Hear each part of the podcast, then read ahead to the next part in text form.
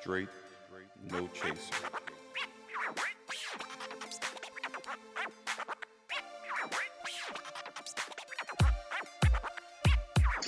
This time we're recording it. So, you know, we're going to get into some things and do some things and talk about some things. And yeah.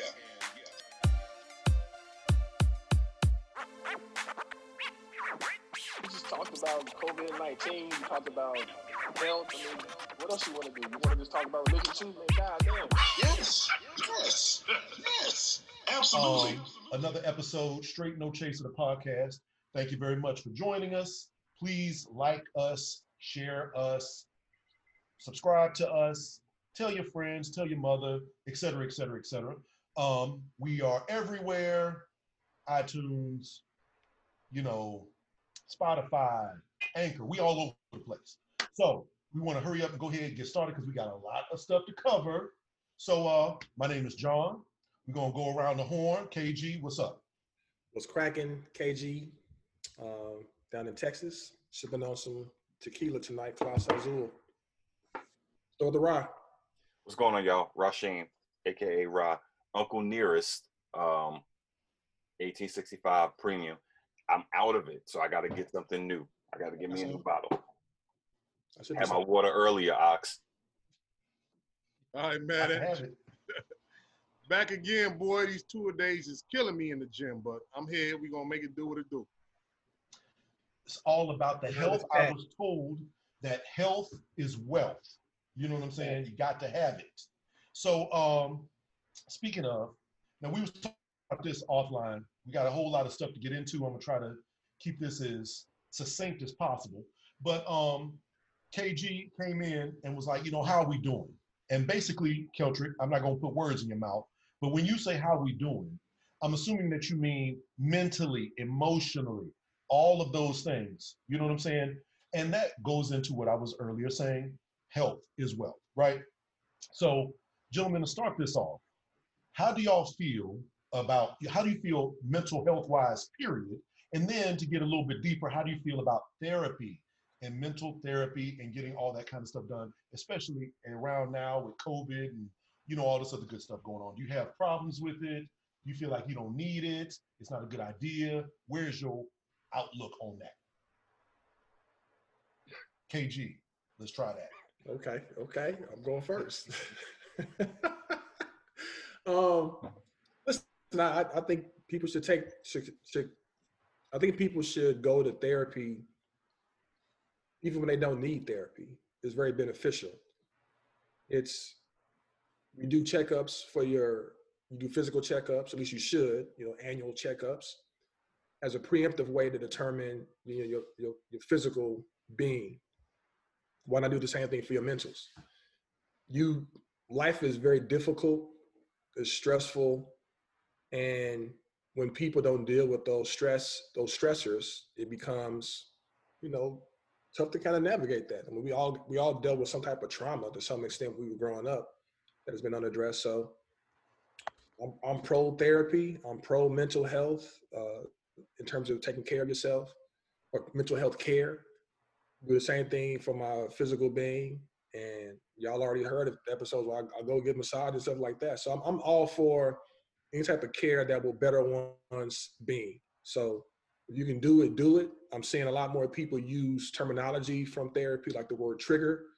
Uh, people are recognizing that certain things can trigger a response or emotion. So I salute that, man. I think that's part of the reason why I feel like we, some of the movement can be associated with people breaking down and dumbing down some of those, you know, prior barriers uh, from the past that may have, you know, been a little bit more of a hiccup. So let's do it. No, I mean that's real. I totally agree with you on that. I mean, like self care is the most important thing. Y'all know me. Like you, I, I think you have to figure out what works best for you. For me, my therapy, my self care is just being in the gym. I let out all my stress. I do everything. I, if I could live in the gym, shit, I'd probably live in the gym. But but mental mental health, you know, knowing knowing your to copy off that word triggers, what makes you feel uncomfortable, having somebody that you can talk to, to to release, you know, th- that's important. I mean, even having people that care about you to check up on you, like we check up on each other. this, this stuff is going on. This is like, you know, you got to have that outlet. So I believe it's very important. I believe That's it's therapy though. Yeah, yeah. What? that what is kind of that is kind of like therapeutic though. because- no, no, no. Forget therapeutic. What about a professional therapist who, who who's a who's a licensed ther- therapist who who's trained to listen to you and take you through all that stuff? Oh, I believe that. If I if, if I personally feel that I need to talk to somebody, I support that 100%. You know, keeping it to yourself, trying to figure. Say it again. Sometimes that's too late. It can be too late. So you're saying just go to a therapist just for shits and giggles without realizing that you got to go to one? No. I think it's shits and giggles. I think it's more again, the parallel I made was do you go to you, you don't go to the doctor either, but if you ever went to the doctor every year to get your annual physical, they take you through a battery of tests, Right. blood work and things of that nature to kind of say, all right, you know, you're looking pretty good. This is up, this is down, do this, do that, or they give you some recommendations. That's a preemptive thing. When you say I have to go to the doctor, like you tell yourself, I gotta go right now because I don't feel well, that's a more expensive trip because you may have ignored other signs. What the question that John is asking about is is it okay to go now as a preemptive strike of sorts to look at what's going on up here? Because this affects everything else. I mean, I, I mean, I, I don't know. I, I still stay with my answer. I don't, I don't feel like there's any major issues or any major shit that I need to sit down and talk to somebody about. But if I did, do I feel that it's important to do that? Of course. And go to somebody who's special specialized in doing that. Yeah. But as of right now, I don't feel the need for that. I just need to go to the gym. That's the only shit that stresses me out. If I don't go to the gym, then I'm a total asshole. But I mean, yeah, if, if you need somebody to talk, you can make your face all day you want, Kelcher. I don't feel like I need to talk to nobody. I'm not gonna waste my time and be like, here's $120. Let's talk about some shit. What do you feel like talking about? I don't know, Doc. I, Not a waste of time, brother. I mean, you just No, you- it's a- to you me- your perception there. I got you, but to me, it's a waste of time if I have nothing to talk about. Like I'm gonna make up some shit. Like, so why you here? Uh, my brother Keltrick told me to come because it's needed. Are you going through anything? No. That's not how it works, though. That's That's how it works. that's not how it works. They're not gonna be like, "Why are you here? Do you have a problem that you need to talk about?" So you came. So it's, that's not how it works.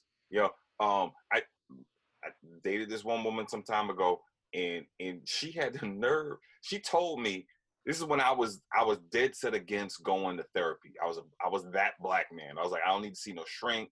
I ain't crazy. My mama was crazy. She she had bipolar, schizophrenia, man. I ain't like that. I don't need to go no. sh- That was that was me. I was that dude. And she said, I, she's like, I, I'd rather. I want you to go to a therapist now, so you can you can be your best self. She said, I would hate for us to break up, and then you start to go to therapy, and you become a better person. So we broke up, and I started going to therapy. Now, But are you a better that was the question that he asked last week, that John asked last week around the dude who was dating the chick. He was foul or whatever. He did he he did whatever he did. Yeah. He got the help that he needed to. He came back and now he's doing all the things that this chick wanted. Right. Mhm. and, and now she feel like she- you know he, he went to therapy he got better now if he goes with someone else i'm missing out i'm missing out if he comes back to me then I, i'm the beneficiary of the better man that he is but to the in- initial point like when i when i ultimately started going to therapy and i need to go back because it's been a minute since i went to um my therapist but that first meeting, it, I didn't sit down and she was like, So, why are you here? She didn't do it. So when I sat down, she just started asking me questions. This is the first session. She just started asking, So, yeah, so, you know, where are you from? And it was a conversation. Like when you sit down at happy hour. And, oh, and, what's up? and your mother, how's that? How was that relationship? And then your father, and you got any siblings, and da da da. And and then what? Your grandparents, and where? Oh, you lived where? And and I had to take her through my history from from what I can remember from childhood all the way up to me being at that point, uh, you know, late 30s, um, mid to late 30 year old black man. So after we started going through that, because she's trained, she was able to connect dots that I didn't connect. So I, I would have never thought we needed to talk, you know, like Neil, I don't think we need to talk about anything. But she had connected in the first meeting. She said, listen, so based off of everything you share with me, you know, everything with your family, everything with your medical history, everything with, you know, you as a child, you come up and you came in contact with so many different traumas and and and because there were no there were no adults around to protect you and and to make sure that you you were safe and and and and, and you were you, you were taken care of what happened was as a kid your coping mechanism was to shut off emotion because if you emoted through all of your trauma more likely than not you wouldn't be here. So mm. so don't you don't emote. Because she would ask me all these questions she'd be like yeah so how did, how did you feel about that? How did that make you feel? Oh so and i would always be like feel?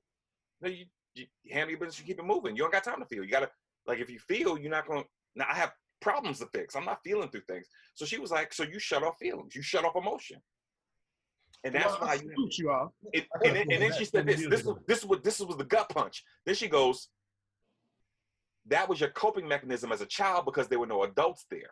She said, "But you're an adult now, and you don't have to shut off your feelings no more." I was like, I felt like dude and analyze you. I was like, you, you, you're good. I like you. Because she nailed it on the head. I was shutting off emotion, shutting off feelings. I ain't have to deal with nothing. I didn't care. I was borderline sociopathic.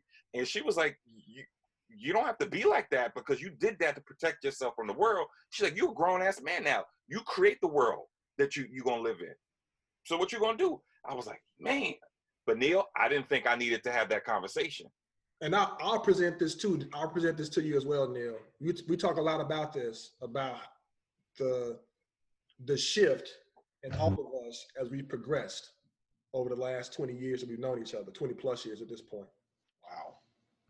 If you look at Rasheen that you met and Rasheen is now, if you look at me when you met me, where I am now, have we have we evolved in any significant way? I salute you, of course, 100%. John doesn't think so. John thinks we're the same people. You just I think John on a higher level. But But, would- but, but the thing about it is, I look at it like everything you're saying is a complete 100% valid. It makes sense. It sounds good when you hear it. I feel refreshed, like I'm talking to angels. However, my ass is complex room of thoughts, emotions, and mem- memories. I might be a little screwy. I might be a little fucked up. We all are. I might have some issues. But do I love myself? Yes. Do I think if I'm a great father, will I probably fuck up tomorrow? Yeah, but I'm I'm not ready to do that yet. you I missing the point. y'all. You missed the I think y'all missing the point. Neil is this. Neil is the type of dude that is never going to go to therapy. Never, never. Neil will. And there's Keltrick- plenty of Keltrick people who knows that. Like that. Um, I did not go to therapy for many, many years. I never uh, was that dude the What's up? You was that dude too. I remember you were like, "Man, I ain't going to no goddamn therapy. I mean, I've been there. I feel like uh, it is pointless for me to pay somebody to tell me about stuff that I know. So if you ain't going to tell me something that I don't know, then there's no point in me paying you for that. Me and However- Keltrick talk about this shit all the goddamn time. I mean, um, and I've gone through marriage therapy. I have done family therapy. Um, I've done individual therapy. The most recent episode of me going to therapy has been very beneficial because it's the first time somebody's like, this is what's going on or whatever the case is. And it was something that I had not, you know, come to the conclusion about or whatever. And I really needed a person that was like a third party. So y'all know me very well. The people in my life know me very well, my family and so on and so forth. But it is very difficult for them people to tell me certain things. I'm just not going to receive it. I'm not going to hear it. I, I, I just will not. But a, a stranger that's kind of like Rashid, like Rasheen said, has heard all my little stuff and has been like, this seems to me to be what's going on. And then when she presented it back to me, I had to sit back and be like, that is absolutely true. And I had just never considered it before. And it is definitely something that I'm trying to, you know, incorporate more into my life and blah, blah, blah. But there's some people that's like Neil, um, that's just simply not going to do it. I don't, I don't think Neil is a not going to do it. I don't think Neil believes in it. I- I'm saying it like you. I- I'm telling you, I don't think Neil believes in it. However, I think you got three people that you love that are giving you testimony that dude is beneficial.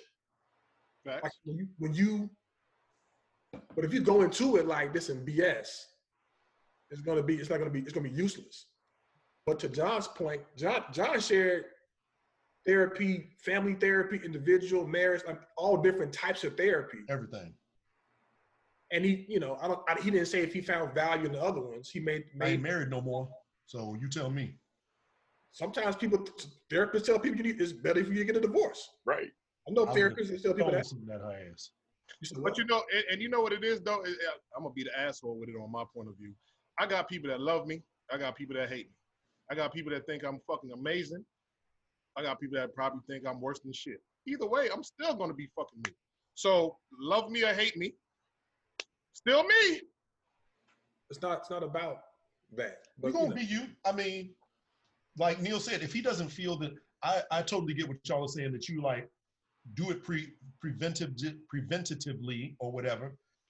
Neil is j- just that kind of person that's just simply not going to do it. I've told my family members, like uh, like my mother, I'm in therapy. When she was like, "Well, you know, are you crazy? Not are you crazy?" But she was like, "Well, what's on? Do you have bipolar? Right. What's happening?" I was like, "God damn it, I'm just tired of doing the same stuff. I don't, I don't know necessarily what I have. It turns out that I do have um, authoritarian disorder. that's true. That, that ain't new. And you know That's what? not it is, new. I've known that. I've known that. since, since we're being honest, I'll be totally honest with something. I just don't trust a lot of people. Like I'm happy with No. the way I'm exactly, John. I don't, I trust a lot of people. So I'm either always gonna look at you as what's your angle, what's your hustle? No, I don't want to let you in. Why the fuck are you trying to get close to me? Leave me the fuck alone. That's Neil, me. Neil, I'm good. Neil, Neil. They're not trying to get close to you. I don't even want you to fucking talk to me. Yeah, But here's here's the thing. Here's the thing. Here's the thing. Here's the thing. Everybody's one one traumatic event away from major psychosis. Everybody. Everyone. it is takes is a one, one tra- one traumatic event from going over the ledge. What what helps us is if we have good mental well-being, like good mental health. And, and a part of maintaining good mental health, just like a part of maintaining good physical health, you go to the gym. A part of maintaining good mental health is having a therapist to work work you through certain things to keep you mentally in shape. It's the same thing. You know what I'm saying? It's like if you go to the gym and, and you you bulked up to the point where you you can you put easily throwing up two plates on each side of your bar. You know what I'm saying? Like nothing. Two 45 pound plates on each side of your bar, like it's nothing because you do that because you're a beast, right? You stop working out, then you go back to the gym a year later. You're not you're not pushing that because you haven't mm-hmm. been working out. It's the same thing with the mental health piece. Mm-hmm. The therapist helps us mentally work out. So if we do come up on like traumatic events, we in better shape to deal with it. Because if we not in good shape to deal with it, I mean, don't push me because I'm close to the ledge. That's what's gonna happen. Have y'all ever? Has anybody ever thought about suicide at all? Ever? I Like mean- taking my own life? No. Mm-mm. I have. I don't I don't know if I've ever told y'all this. I have attempted suicide. I was very young. I was like 16. You mentioned it. Yeah, I mean, I was. It was something like uh, junior year of high Talked school. about this when you was in Dallas. I was in Houston. No, so we talked about this when you was in Dallas. Oh, yeah, yeah. So I mean, all that to say, um, there was no such thing as going to therapy in the '90s in my family. I don't recall hearing a therapist existed. I'm sure that they did, but uh, there was no just I, I did- we I didn't even know that that existed until I was an adult.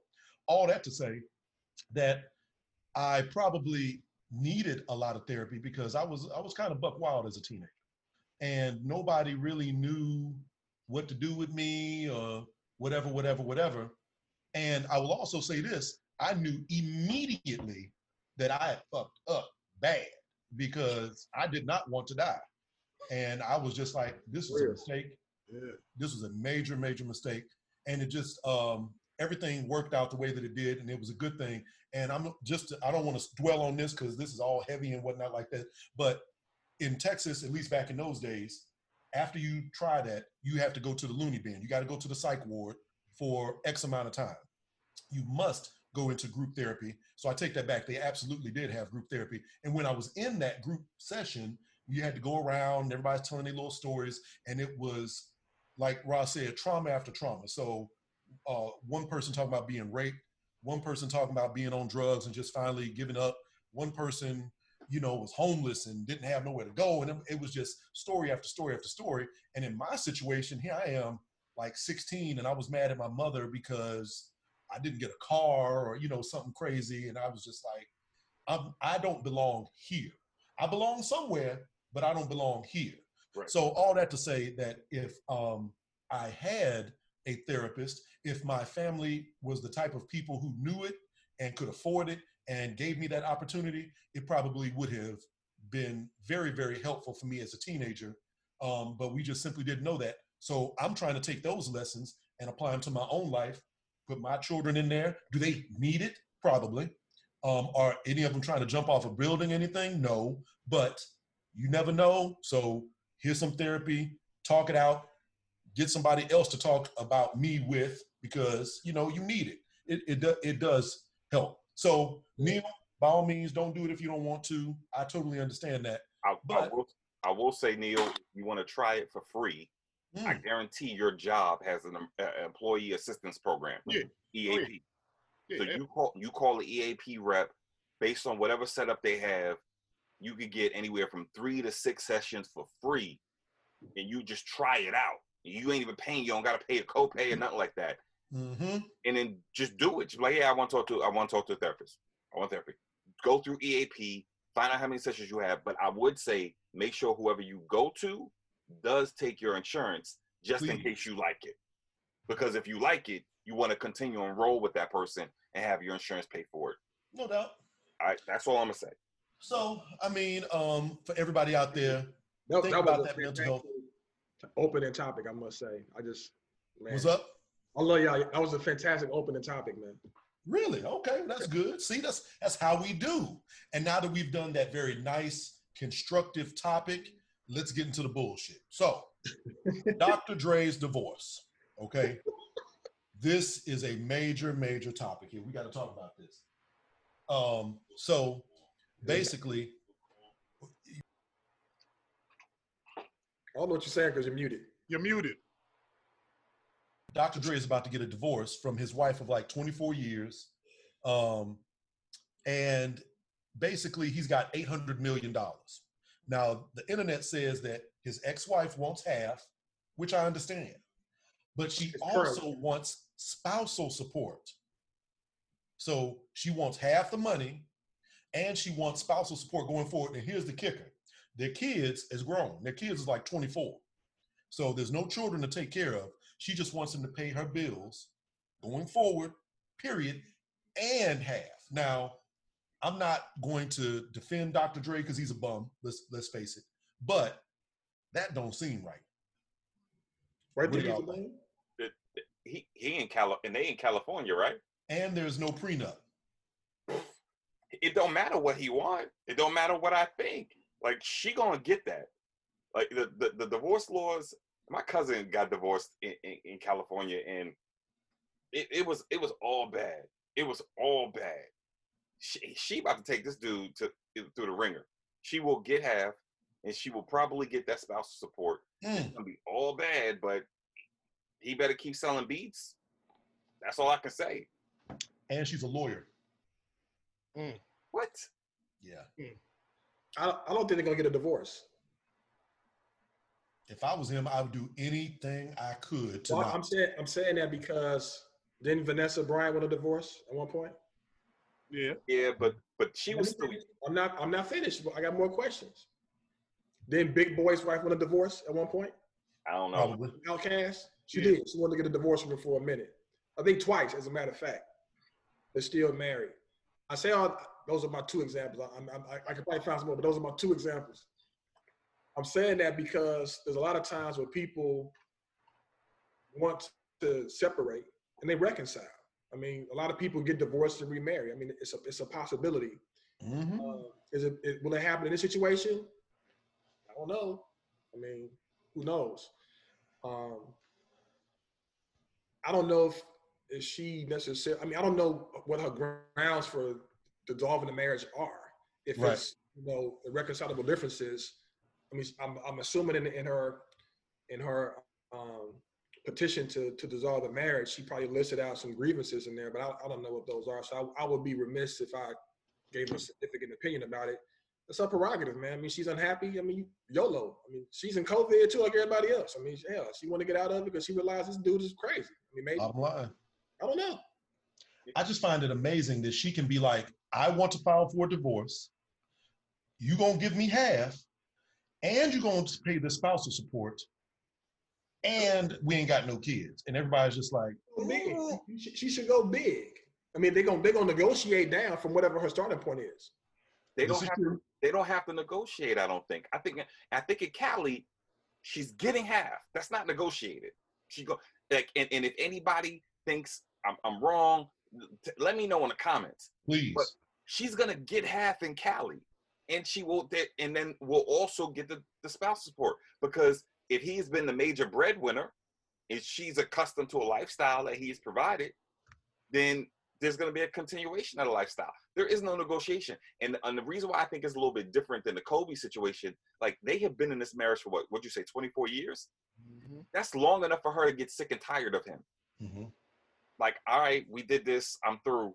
And she's still young enough to go live a good life.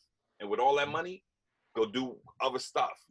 I, I think with the Kobe and Vanessa thing, they were married. It was early enough in their marriage where Vanessa probably made a decision.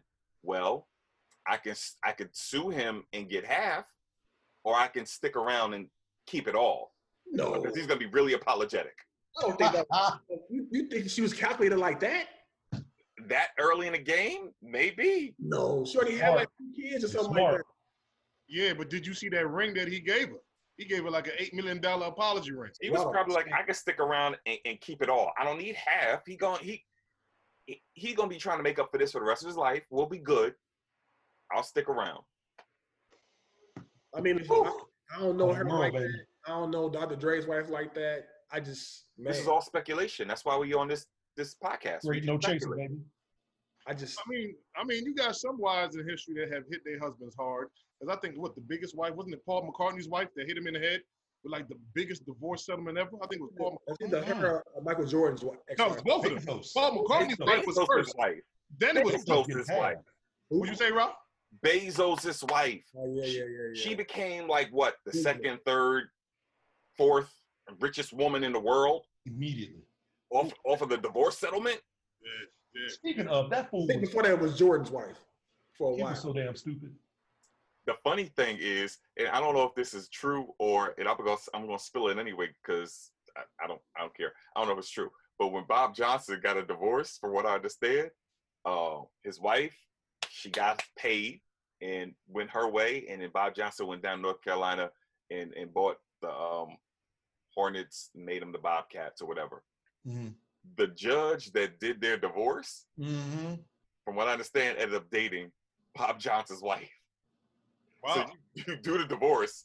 Yes, ma'am, you'll get all this, all that, and then you see her on U Street at a happy hour, like, Like, hey, what's up with you? Nah, but I think the, the the crazy, at least for me, everybody's version is crazy, was with Jordan's divorce, where he didn't he didn't even argue it. He didn't do any lawyer. He came into court, wrote the check, was like, "This what you want? Shh, Here you go." Bounced. Because I guess he knew he was going to come up, so he wasn't tripping off the divorce at that time. I think he made out he made out better in the long run anyway. But I either think way, we man. get to a, a point money wise where it become it's just like imaginary figures. You know what I'm saying? Lose five hundred million dollars is I mean, five four hundred million dollars is a huge amount of money, but in your day to day, and in order, for, like this woman has raised your children, she is a good person. Maybe you know that you have effed up and you stepped out and you did something and you, you know, or whatever. Um, like my man Bezos. Bezos, you you have never heard Bezos say anything about his ex-wife, about trying to get back with her, about anything. He was just like, look, I'm gonna go ahead and cut this check, and you go on about your life because I got my new little thing over here. You you was with me when I built this. Here's your money. The kids is good. You good. I got my new one. Everybody's moving on. And yeah, you might have got 30 billion dollars or whatever, but I got 30 billion too. Ultimately, it's all gonna go to our children. So whatever. You know what I'm saying? It's like imaginary Play-Doh money. When you start talking about people like me that has significantly less, let's just say, uh, it would be extreme. I would be a flower buying, apologizing, baby, baby, pleasing ass. Cause no, not good. I don't. I don't really care about Dr. Dre and his divorce. Me neither. Cage, you don't be caring about nothing.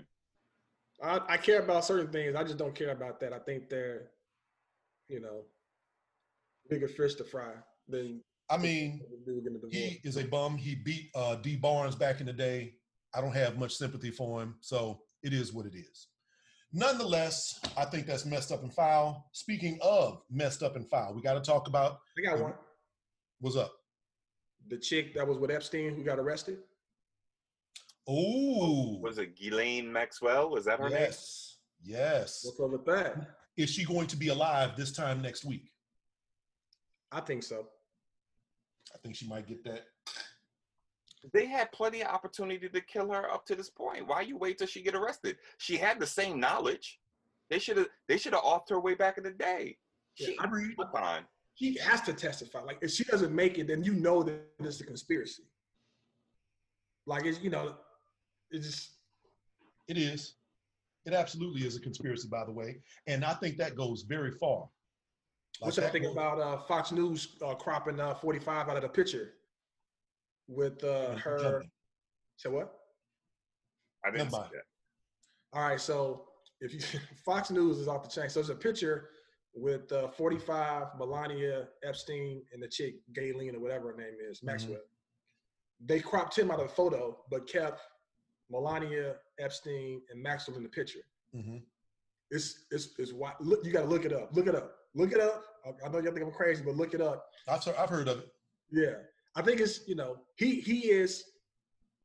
If she gets to talking, forty five could be in trouble because he is involved in. There's a lot of documents out there that show he's involved. Um, obviously, the prince, the Prince Charles, what, William, whatever his name is. Yeah. um, he's clearly involved. Uh, that there's a, a, an attorney that's supposed to be um, from a Harvard attorney who was uh, Epstein's attorney, I think, it was, or his advisor uh, for a while. I mean, it's just it's it's wild, bro. Like I cannot wait for this to come to fruition, to see you know what what is revealed. Because uh, There is. There's a Netflix documentary. I saw it, Dirty Money. I I only watched the first episode, and Watch I was it. like, I I don't know. I don't know if I can finish watching that. It's not it's not graphic though. Like I, I was I was worried about it too. It's not graphic, uh, and I, in my opinion, it's not as graphic as, as one would think it would pertaining to child. When you when you relate it to R. Kelly, when you compare it to R. Kelly's document documentary, So this may sound solely un, like I wasn't connected to the victims in the exact same way. In Epstein's, you know, his the betray the, the portrayal of them in his as I was to the victims in the R. Kelly one. okay, Um, I'm, you know, I don't really have a, a real particular reason why. I just, I just was watching it and it was like, I thought it would get to me in a different kind of way, but it, it the way it was kind of presented, it was more like, it, it didn't get real graphic. It didn't get real like, like Ke- R. Kelly joint was real graphic. It was like, man, this dude is, is a sick motherfucker. Epstein clearly is too. Um, but he had a lot, lot of enablers around him, no different than R. Kelly, but you know, the enablers and everybody around. You think about the the deal he copped when he was in Florida. Um, it gets into that kind of thing. Who the other? It gives you all the arms in his in his documentary. So it's not just about him, but it's like all the people that may be involved as well. Hmm. It was dope. Scandalous. Unfortunately, that's the way it goes. I mean, uh, I would, to be 100% honest with you, like I'm at a stage in my life, I, I can't really consume like that kind of stuff. I know that it's real. I know that it's happening. I know that um, uh, what, what is it? What is it? Kidnapping of people and sexual abuse and stuff like that happens literally every single damn day. But I feel like we are bombarded with so much information, and I'm the kind of person speaking of mental therapy that will throw me off. Like for the whole day, I saw a, a documentary. I only started it, and it was called "The Trials of Gilbert Fernandez" or something like that on uh. Netflix. A little kid. I had to turn that off like within two, three minutes. I couldn't do it. It's a true story, and it's absolutely horrible. I could not watch it because it's just it's a story about a kid that was uh, basically abused and beat to death by his uh, parents, and the system completely failed.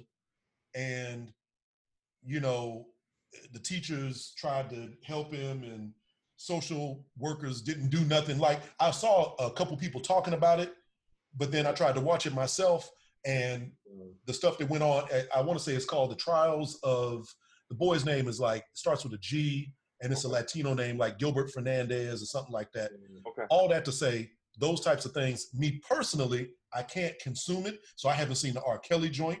I haven't seen anything dealing with this whole situation because it's just like people who abuse innocent children.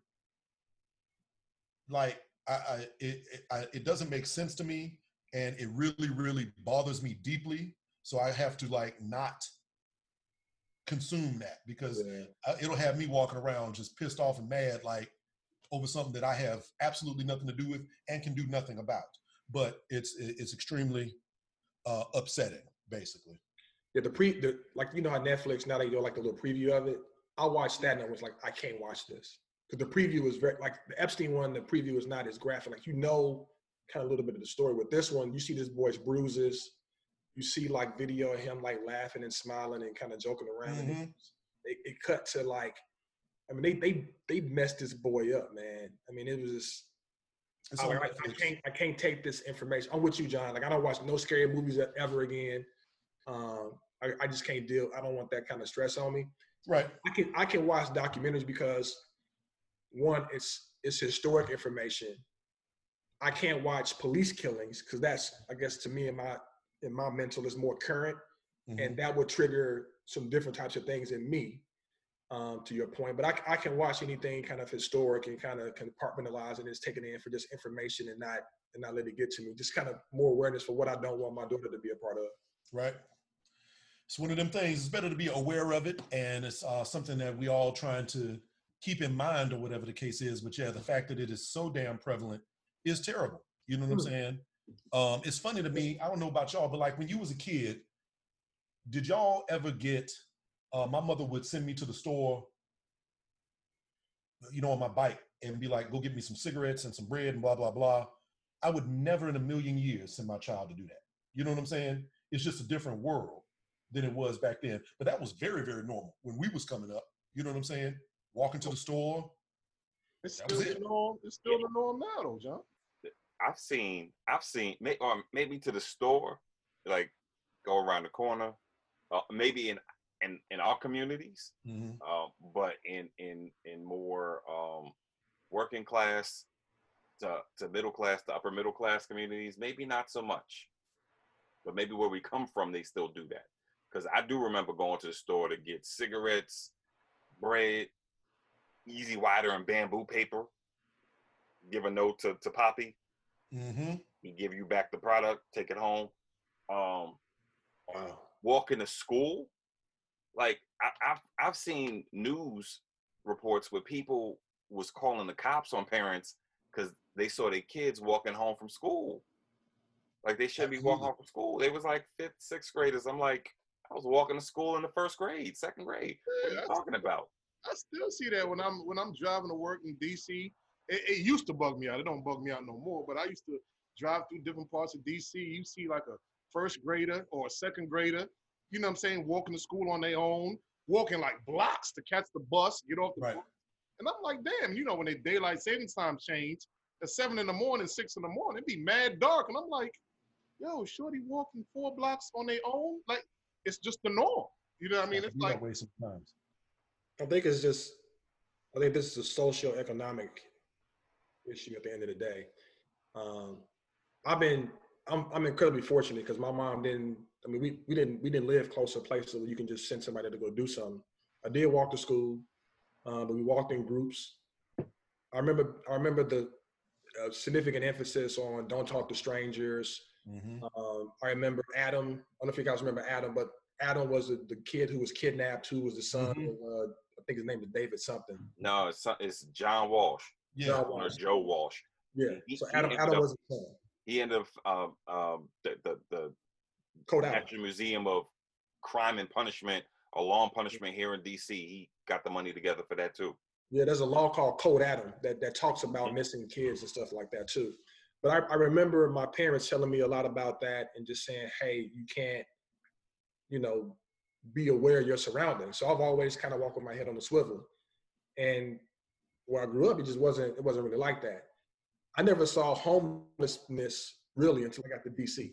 Like in, in hmm. Gary, you saw there was like a, an area where people were homeless, but I didn't I never saw it by and large that people didn't have. A, I was like, man, these people really live out on the street. It was it was just it blew my mind. And also in DC, I saw to your point, Neil, kids catching the metro that was like eight, nine years old by mm-hmm. themselves. I was like, man, this is crazy.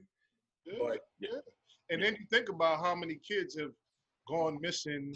Like, you know, Rob remember, I don't know if John and Kelch guy had it back in the era, but in our era, New York, we used to have kids on the milk box missing. You know what I'm saying? Still But do. now it's like I'm sure there's millions of kids go missing no more. I mean now, and you don't even see they don't even talk about that. They used to have flyers on the milk box. Have you seen this kid? Um, all that. But now it's just like it's sad to say. It feels like every other day somebody's kid is ended up missing. So nobody even sheds a tear on that no more. And I'm like, damn, is our society that fucked up? Like that's the norm. Like, oh, they're gone.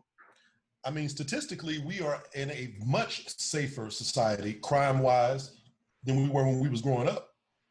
Like violent crime rates are way down. Murder, rape, child abuse, all that stuff. It still happens, still happens way too often, but compared to how it was in the 80s or in the 70s, something like that, there's no comparison. See, but I don't, I don't. It, it, it was different for me because, you know, and, and Neil may remember this. I don't know, but yeah. So we, I saw the movie Adam, and that had me shook. Mhm. But then I also saw uh, the Atlanta child murders. We grew up during the time of the Atlanta child murders, where they was just snatching up little black kids off the street in Atlanta, and they was being found murdered. And and our parents traumatized us over that because like the parents were traumatized. You're talking about the you know 80s, early 80s, kids is getting snatched up and killed. Mhm. And then on top of that, I grew up in Yonkers, where they where the son of Sam, who was running around murdering people in Manhattan, yeah, dude lived up the street from me.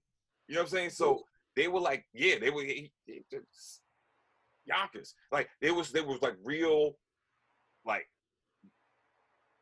people Stuff are dying. And and as a kid, it's like you living through a horror flick, and it is a level of trauma that came along with it. So then I got a little bit shook off of that. So I'm not trying to be out at, after a certain time unless I'm with my peoples or with my family. But like the day to day stuff, walk to school on your own. My school was probably about a mile down the road. Walk to school in the morning, walk home after school. Don't let it be Halloween. We trick or treating on the way home. So Mhm. we s- we in the street. had, we had parental advisories when we went, when we went trick or treating. Like my mom or somebody, some somebody was chaperoning us when we went trick or treating. Uh, when I lived in the projects, we would go to the little area behind us, and there was always a group of kids from the projects that kind of went out and hung out.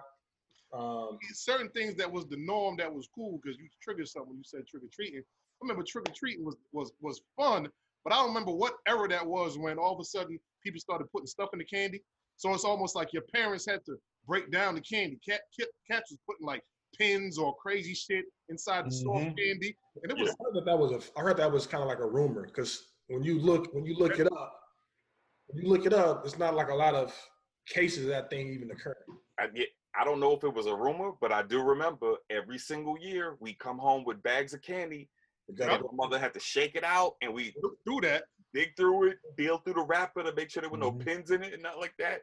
But then again, maybe that was like a little, like she was gaming us because she would take candy and be like, I gotta see if this is safe. and she'd be eating it all. You know what I'm saying? I was like, she eat my Tootsie Rolls. Like, Right. nah, she running hustle. Yo, what was y'all's favorite candy back in the day? Has nothing to do with anything, but what was it? The first one that come to mind, and my favorite, was Chick-O-Sticks, but I used to love Boston baked beans. I still eat them if I need to, if I can. Get a I hold of don't think I've ever heard anybody say that that was their favorite candy. Chico. stuff. Boston baked beans. I mean, if I had to go back to that first favorite, taking it back to the young days, Bazooka Joe's, because you could chew them joints and read the comic books afterwards. So we was always rocking them joints. Bazooka Right. And um and the Pop Rocks. Reese's peanut butter cups for me. I loved Butterfingers. Man, I loved the Butterfinger. Well, you know, I, I eat other candy, the penny candy, the little chews. Y'all ever heard of the chews? Hell yeah. What peanut chews or the regular Well, chews? peanut chews, yeah. Oh yeah, peanut chew. Charleston chew and peanut chew. No, no, no, no. The, the soft chews is like little chew that had like a little little character on them. It had the red joints, the strawberry, the watermelon joints. Can, can we talk about something else now, please? Now, so we had all that stuff. Unfortunately, we got to talk about your man Trump. So he is officially come out as a white supremacist. I mean, everybody knew this already. We already knew kind of what he was about and so on and so forth. But now, with his reelection kind of ramping up or whatever, the reelection campaign, he is really taking it to the next level. And he is basically um, doing the speeches and just telling people, hey, you got these other people that want to tear down statues. They want to erase your history. Vote for me. I'll make sure that no statues ever get torn down again. Right. Um, because what, what's going to happen next? They're going to come for the Washington Monument. What's going to happen after that? And I think it is going to be. I think he's people are listening to this, and it's starting to get some traction out there. You know what I'm saying? What gives you the impression it's getting some traction? um, the amount of favorable response that I saw to his speech in right wing media. So similar to Keltrick, uh, I pay attention to the face, uh, to the Fox News of the world, and you know different other little places like that. And my conservative right wing media ate that speech up. They was like, finally, somebody is saying what we want to hear. We are we do not want our statues um, torn apart. We don't want our history erased.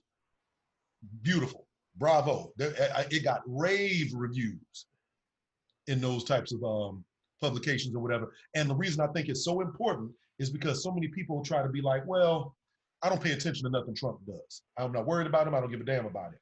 He is still the president, and the stuff that he says um, gives him a pulpit that really not many people can kind of compete with. And I think that there's a lot of white people out there that hear what he's saying and are like, we actually agree with him. And they You ain't said- online. You've been saying that a lot though. Like from the beginning of us, you know, kicks, kicking this off again. You think this dude's gonna win? Correct. This I don't think there's any way in hell he can win unless they cheat. Which he may. I mean, it's possible. I mean, it could be like it was in Georgia and Kentucky. Um, I mean, clearly, that you know, the Voting Rights Act being gutted allowed those things to occur. I don't. I don't think he's going to win. I, I expect the right wing uh, news media to be highly supportive of everything that he does. I mean, he is their candidate. I mean, that's you shouldn't be shocked at that. Um, I think if you look at historically neutral parties like I would say NPR, AP News, um, you know, places like that, I think you would find that a lot more tempered response to his speech. I don't. I think what you see is the people who are going to support him 100, no matter what he says or does. I mean, just, but that's those are the minority the people that of the American population. That, Like, no, the people who like him are not in the majority at all. Mm, my, my I don't my concern isn't him winning. I don't think he's gonna win. I don't think he has enough I don't think he's gonna have enough votes in these states. The states that he pulled that helped him win last time. Um, he's not gonna win Pennsylvania. He's not gonna win Wisconsin. I don't think he's gonna win Michigan. Matter of fact, uh, bold prediction. I say he loses. I, I say Biden wins in a landslide. wow. Bold Wow. prediction. Heard it here first, ladies and gentlemen. Now, now here's here's here's my thing. My concern isn't whether or not he wins the presidency. My concern is that he is resurrecting the Confederacy across the South and just racist white folk in the North. Hear me out with the resurrecting. We know they've always been there. We know they've been cool enough to say what they say if you come into their area. Now they're being more vocal, they're being more open, they're being Mhm. more out because they feel they have a champion in the White House. I Okay, yo, wait, wait, wait. So- I'm- so- Hold on. So my thing is, even when he doesn't win the White House, we're gonna start to see an uptick in racial incidents across the country. We already But see. The next generation. Yeah. I mean, But wait a minute. talking hold about on. I- I got to I got to unpack this because it doesn't. What you're saying doesn't make sense. If on one hand you like, um, white people are hearing it, they are waking up, they're supportive, and et cetera, et cetera, et cetera, and they are, and white people are the majority in uh, Wisconsin, Michigan, Ohio, Pennsylvania, all the so-called battleground states. How is it that he is not going to win? You're making an assumption, man. You're making a, a very broad assumption, and it's, If, it's a if I can unpack that. Go ahead, go ahead, Ron. I can unpack that. Um, all white folk aren't the same. Thank you. Period. End of story. All white folk aren't the same. And then on top of that, we're getting closer and closer to, to a younger generation who's now allowed to vote. That Mhm. younger generation have believed this lie that, that society tried to tell them that we're all equal, everyone has the same chance. They believe that lie. Now they have seen, oh, y'all been playing around. And they upset. And they're seeing what Trump is doing. And at any given moment, they can pick up their phone and research something. They don't like and when we were in school, they could tell us anything. We could read anything in the book. Now they got a handheld computer. They could be like, mm, no, you're wrong. Trump stay lying. Nope, nope, those are racist white folk. Nope. Oh. And and they're gonna act on that. And then on top of that, this is the thing that people don't want to accept. All those black folk who didn't vote in, in, in Detroit, in Philadelphia, all those black folk who didn't vote, um, coming out of uh, uh, uh, certain areas in Wisconsin, like if you you could fill a football stadium with the people who didn't vote that turned that election towards Trump. All you need is a football stadium worth of people. Mm, mm. I think they're coming out this time. Very, very interesting. So to They, they- reiterate, they say, they say that he's losing ground with middle class white women or the working class white women. He won that the last time. Um, I, I don't think he's going to get the youth vote. I don't think he's going to get the black vote. He's going to get the, the white male vote. And I think Mhm. Hispanics may be 50 50. Mhm. Um, with that calculation, he doesn't win. Can, can, can I just add something real quick? Because I'm, I'm also live streaming right now on You IG for like, I'm Like- IG Live right now. but for like the two people who, who are on there with us. And, and Neil, you, you remember your old student Deja that you had in elementary school that- Yes. that I ended up working with when she was in college. Yes. ha- Had her for at this point her whole damn life between elementary to college. She just asked what our opinion was on Biden, if we had an opinion on Biden. excellent question. Listen, the Mm. Biden is Biden is a flawed candidate as well. You had the same election four years ago between Hillary and 45. We know what 45 is all about. You got three, three and a half years of, of this experience. And I think most people are like, I don't like this experience. This is not a good ride. Let me jump off. I think with Biden, it's he's a much he's a politician. I think the the I'm to say a bunch of stuff that may not make sense. The primary goal is to get 45 out of there. It could, it could be, you know, uh, what's the what's the little uh, hip hop Harry could be running against Trump right now, and I would hope vote for hip hop Harry. Um, if you're old, you don't look up hip hop Harry. He's off the chain. But I would vote for him as opposed to 45 because the dude is he, he's he's maniacal.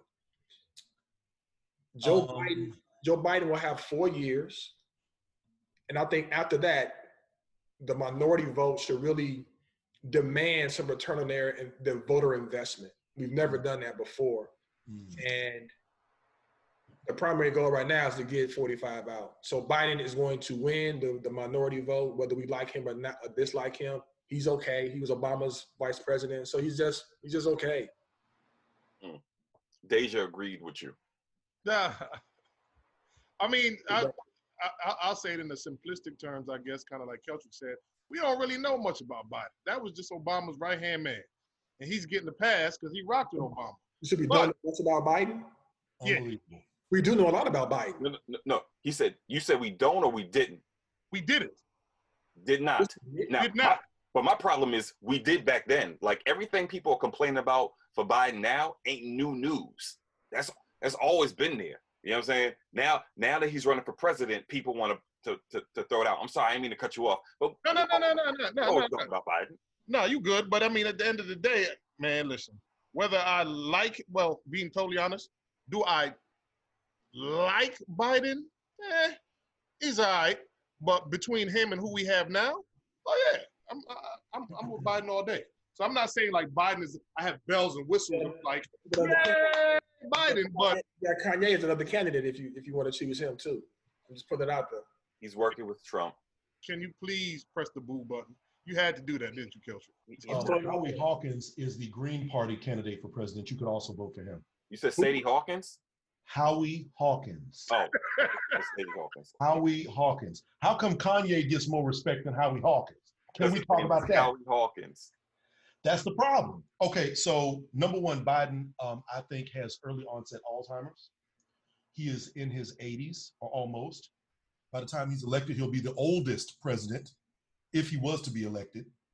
Um, aren't we tired of old white men at this point? Uh, no, the main goal is not getting Trump out because it's it's not. The main goal is reparations. Biden ain't gonna do it. Well, yeah, that's what I'm talking about. That's what I'm talking about. So, number one, Trump is going to get the majority of white people, period, just like he did in the last election. White people are still the majority in this country. Therefore, he's probably going to be reelected. Also, Your math is so fucked up. it's too real. But you know, I, I cannot wait. I don't. I want to be wrong. I really, really do. I'm not saying You'll be wrong. Biden- You will be I'm not saying that Biden would not be a better president for the country. That's not what I'm saying. I am saying, however, based on, and I talk to likely voters on a regular basis, there is a lot of people who like what Trump is talking about. There really, really is. They ain't on Facebook. What's up? There's a lot of people who like what he's saying. A lot of people who like what Kanye's saying. There's a lot of people who No, there's not a lot of people that like what Kanye's saying.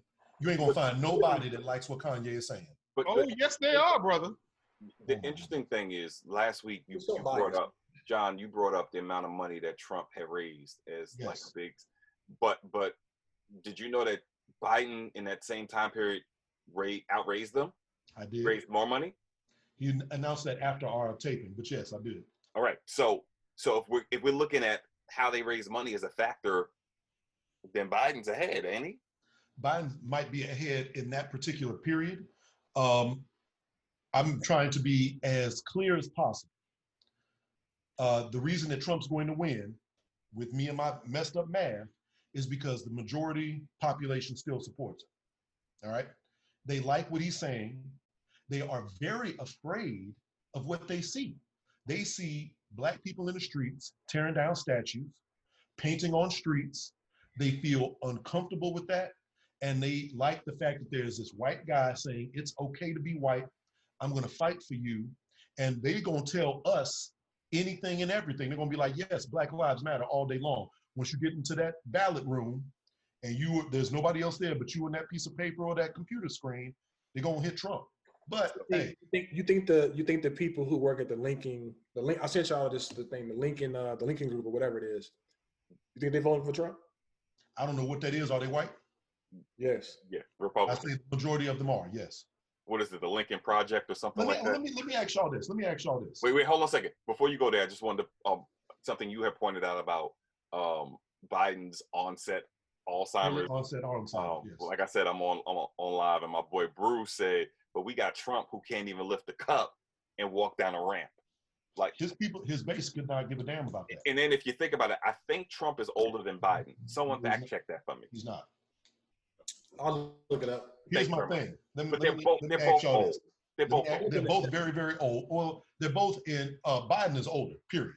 But Trump is. They both still old. But let me ask y'all this, and, and please be honest. 45 to 74. Um and Joe is 77. He looks great for his age. Don't get me wrong. Yeah. But we, saw, nonetheless, we saw him in Atlanta. We got exactly. to I got a, I got a picture with him. I have no problem with Joe. Yeah. Him being uh, Obama's vice president don't matter worth a damn to me because I'm not a big Obama fan. but it does matter to a lot of people. Yeah. Agreed. But let me ask y'all this. Let me try to clarify this. If and try to be honest. This is straight no chaser of the podcast. Okay. If you were a white person, okay, you are a white person with all that that entails. You can.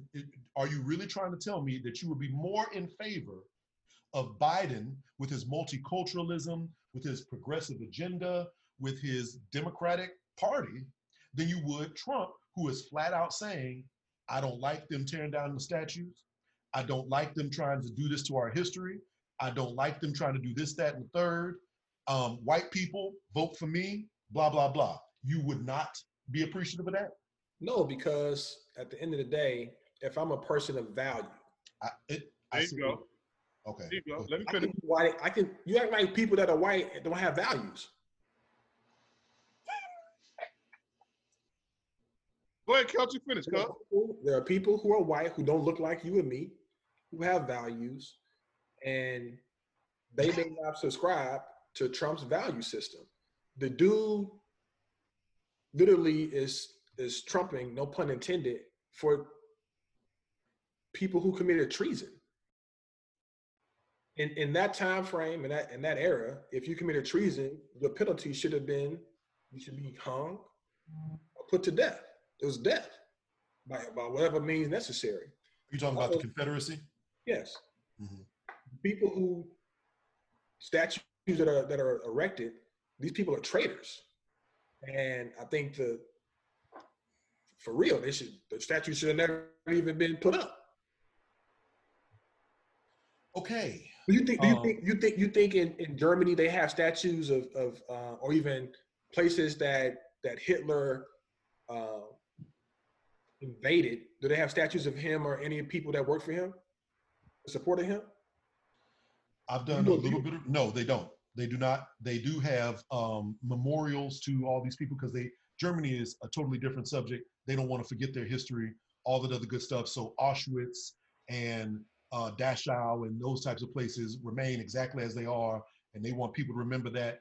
The way that they do their education system is different.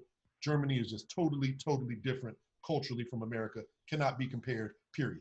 So after the Civil War, during Recon, all the Civil War memorials is not about the Civil War, it's about Reconstruction. I'm not comparing the war. What I'm comparing is the the memorial and the and the the salute of what these people represented. He's he's he's fighting to maintain the status quo. Yeah, yeah. But but it's funny. You think white folks don't want that? It, it's funny, and- and that's not his heritage. Like he's he he's a New Yorker. He ain't from the South. You know, he's an Mhm. aristocrat. Gentlemen, So it, it just it's funny. I look at it like this. Um, not all white folk across the country is gonna vote for Trump. It's no, not I'm not, I'm not saying all. I said the majority. I, I I can't I can't even say that. I can't. I I need to, all I know is he's not gonna win.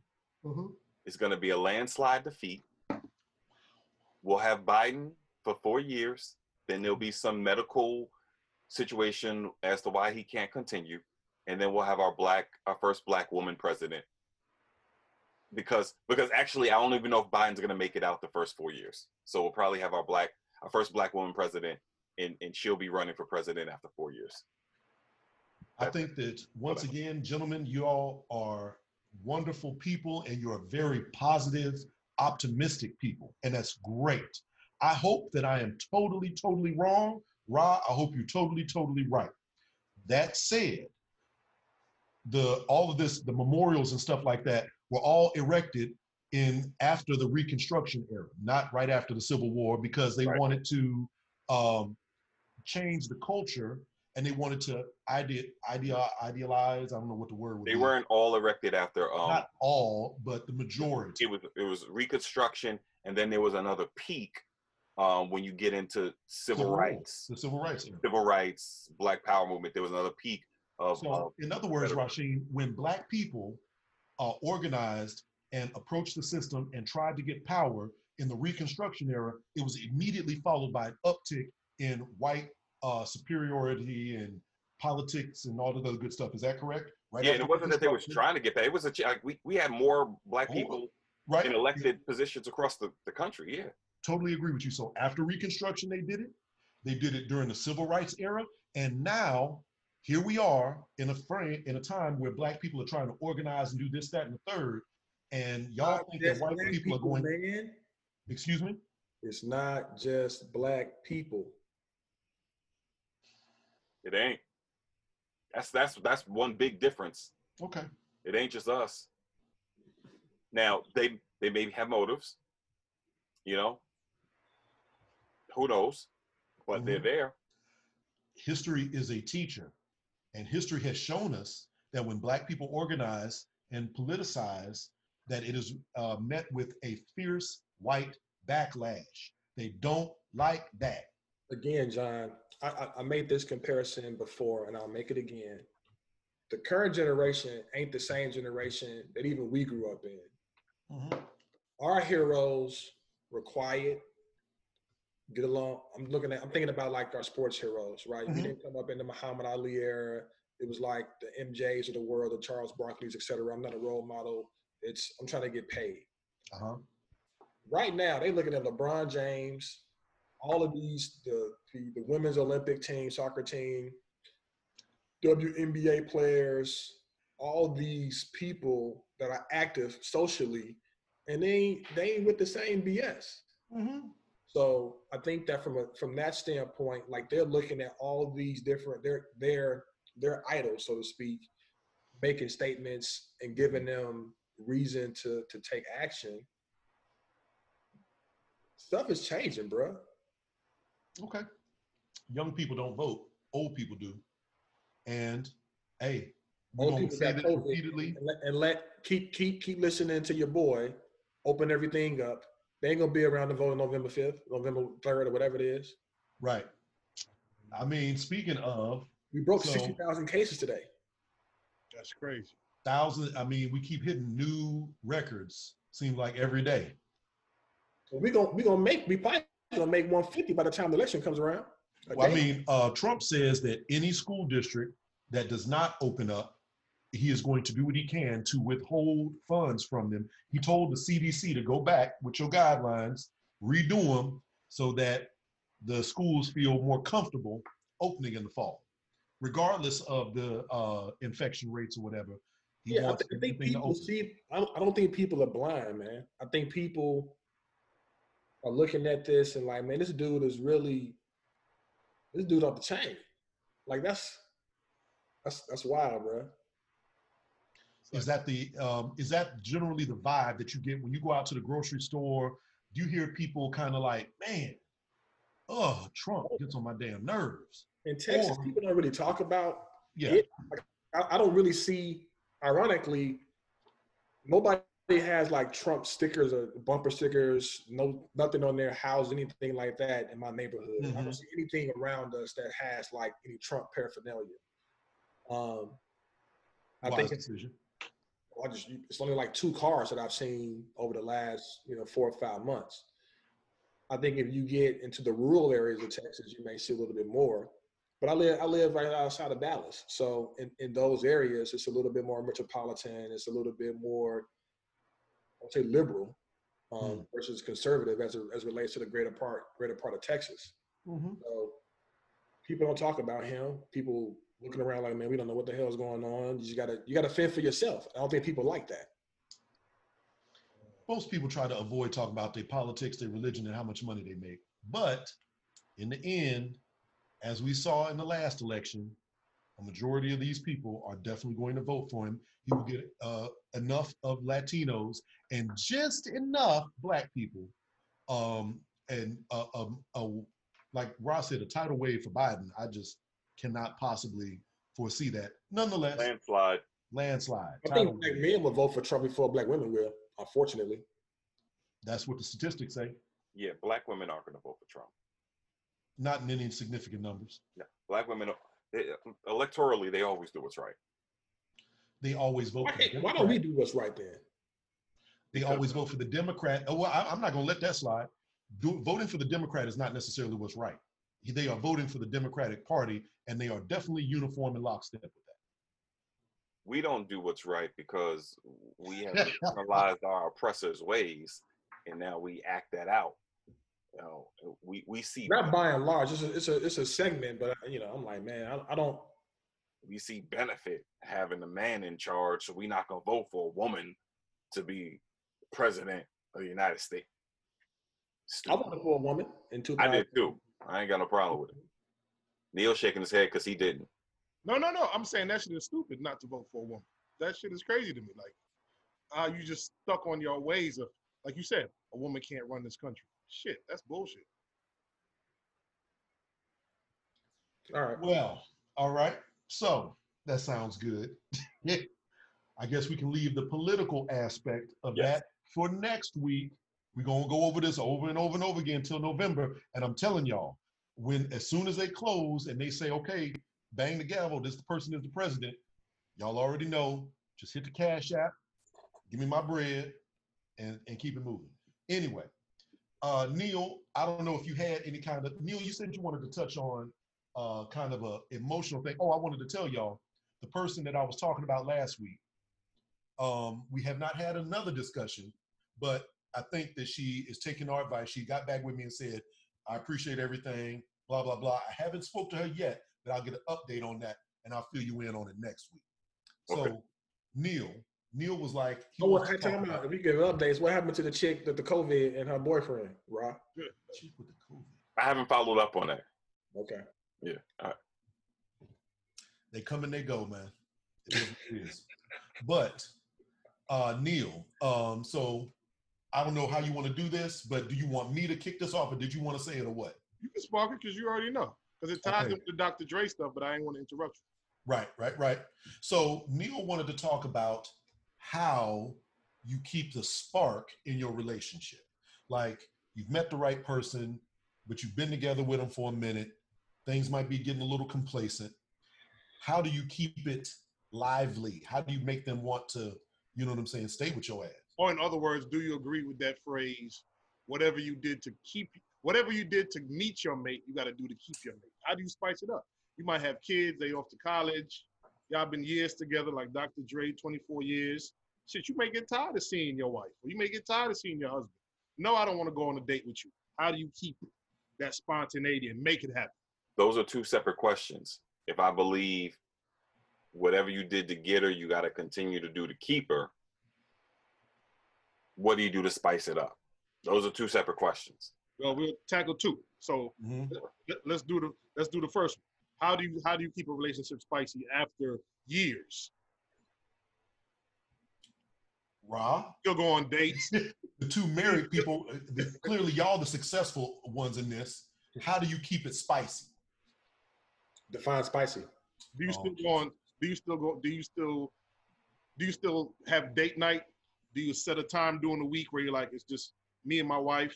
Forget everything else. I'm gonna do something special. What do you do to keep the romance? But, but, we, we, I mean, people are grown, you know, and they got lives and they got jobs, and everyone got to get up before six o'clock in the morning. Um, so you have to be intentional about scheduling time that you're gonna have for just the two of you, for me and her. Like there are times we'd have to get a hotel room just to get out the house. Um, now in terms of romance, I like one of the things that she really does. My wife doesn't really vibe with is the Valentine's thing because Hmm. you know it's commercial and all that good stuff. Mhm. But the other reason, one of the other reasons why she doesn't vibe with it is because she always gets flowers. Like when flowers are going dead, I'm coming in with new flowers. Like yeah, every once in a while, I might slip, and she'll be like, "Oh, I ain't got no flowers." That's once in a while. Mm. So uh, if, if I'm continually showing her affection, showing her that I care, like like that's really never been a concern of mine. Like I, I never had, she never had the. You got to show me that you love me. Mm. What happened? You don't do those things for me. You know what she tells me? She's happy to have a husband like me. Yeah. I'm the best husband in the world. I think she'd be lying half the time she said that. But she says it anyway. You know what I'm saying? So I if, if you struggle with that, it's because you're not being intentional, you're not being you're not being aware of what's going on, you know. Um, you're not cooking food for her, you're not buying her roses, you're not taking her out, you're not you're not doing nothing. Now, if you got a woman who can't be pleased for whatever reason, you do everything and it's just not enough, then you pick the wrong woman. I think this is an interesting question for us. Is really just we communicate. I mean, that's that's been the the staple of the relationship. I mean, we was long distance. We would talk. Um, now we we talk. I mean, we we do all those things that Rock kind of talked about. You know, we have date nights. We're very intentional because you have to be. We got a small child, and she off the chain. I mean, in a good way, but you know, you still have to, you know, do things that make make the relationship the foundation. And we, we talked about this before we had kids. I had had had our little one. At the end of the day, we are the foundation of everything that's coming out of this relationship. So we don't put the kid first. It's a priority, but it's not. That's not the. That's not what comes first. What comes first is she and I making sure we're good, and then when we're good, we can be the best parents that we can be for our, for our daughter. Mm. Um, and being good is one individually making sure you take care of yourself. So I work out. She may work out. We don't work out. We used to work out at the same time, but not right now. We'll do the same workouts. We will decide, you know, what we want to eat. We want to watch on television, um, especially like during this time. We may go out, on, you know, in the backyard, cut the fans on, and just, you know, sit out and chill and talk. Um, but it's I think from a, for anybody, anyone's relationship, you got to know what your mate or your spouse or your whoever you dating know what they're into. Uh, we didn't talk about we kind of alluded to love languages a few episodes ago. We never really got into that whole conversation. But if you know your person's love language, then you can do things to satisfy that, um, and they can also in turn do things to satisfy yours. And collectively, you know, make each other happy. Now, is every day like hundred percent perfect? Hell no, I don't know what the fuck is. Um, but I think if you're an adult, you know that things won't be perfect and nothing. I don't think anything lasts forever. I'm not saying I'm trying to get a divorce. I'm saying she is either. But one of these days, I'm gonna die. She may die, um, or she will die, and we're not gonna die at the same time, God willing. So, you know, we we operate and function in a way that we live all our moments to the fullest as best we can. So, mm-hmm. hopefully, that answers the question. I got a, a, a, let me get a little follow on question. I hear what y'all are doing to keep the spice. I love it. That's wonderful. What are your wives doing? And I mean, I'm assuming clearly they're doing something, but what do they do to keep the spice going on their end for you? You know what I'm saying? None of your business. I'm not saying what what suddenly okay, I'm not saying get deep into. I'm trying to think of the right way to say it. I know what you mean, John, but you just said it the wrong way. I, I think I think Keltrick had a very good answer. It's not. It's literally none of your business. Like if your question is what do other people think their wives should do, I can answer that question. But what my wife does to make me happy is none not, of your business. Uh, in general, which okay, so not you specifically and not you, Rashid, but like what is it? So basically, let me summarize what y'all said. What I heard you was like, I, I, I communicate, we talk, um, I, you know, I just do whatever it is that she likes, whether that be buying flowers or spending time or whatever it may be, right? Correct. Yes. That's what I said. That's not what I said. That, that's I spoke about my experience. I'm I'm I'm trying to bring yes. Okay, so generally, all right. So both of y'all together. That said, there's two people in the relationship, and I'm not speaking specifically what do you do to make your woman happy? I, and I think we using we using the wrong wrong wrong, wrong word. I agree. It's, it's ridiculous what you what you the way you phrase these questions. How you, you asking about spice? Like spice is what maintains a healthy relationship. It, no, just, what I'm asking is that's that was the question. So let, let's start from the beginning. We said, how do you maintain? Oh, Come on, Ron. How do you do the spice? How do you keep it lively? How do you stay connected? In other words, is that fair to say, Neil? That's kind of what the question was, right? I, I, I you know what? Let me help you. Let me let me let me put it in a different perspective. Yes, you do that. Uh, just, ask them. Let's put it in a different perspective. I like what Keltrick said. Sometimes, eventually, in other words, how do you prevent something from running its course? Because like when you get married, you're like, hey, this is the person I want to be with for the rest of my life. But if that spice or that romance you feel is starting to disseminate, like with the doctor. Hold on, hold on, Rob. Let me let me get this one, Rob. Let me get this one. Please. All right, the divorced people on the on the on the, on the thing. Yes. That question. What would you do different to, to maintain your relationships? Now that you don't have it anymore, what would you do different? Not a damn thing. Be good in my house. What would y'all do different? For me, communication was a factor. I ain't gonna lie. It was a communication for me, and I was a workaholic. So I believed in like, you know, always doing odds and ends jobs, always working, always grinding. And sometimes she was like, fuck work, just stay home and chill with me.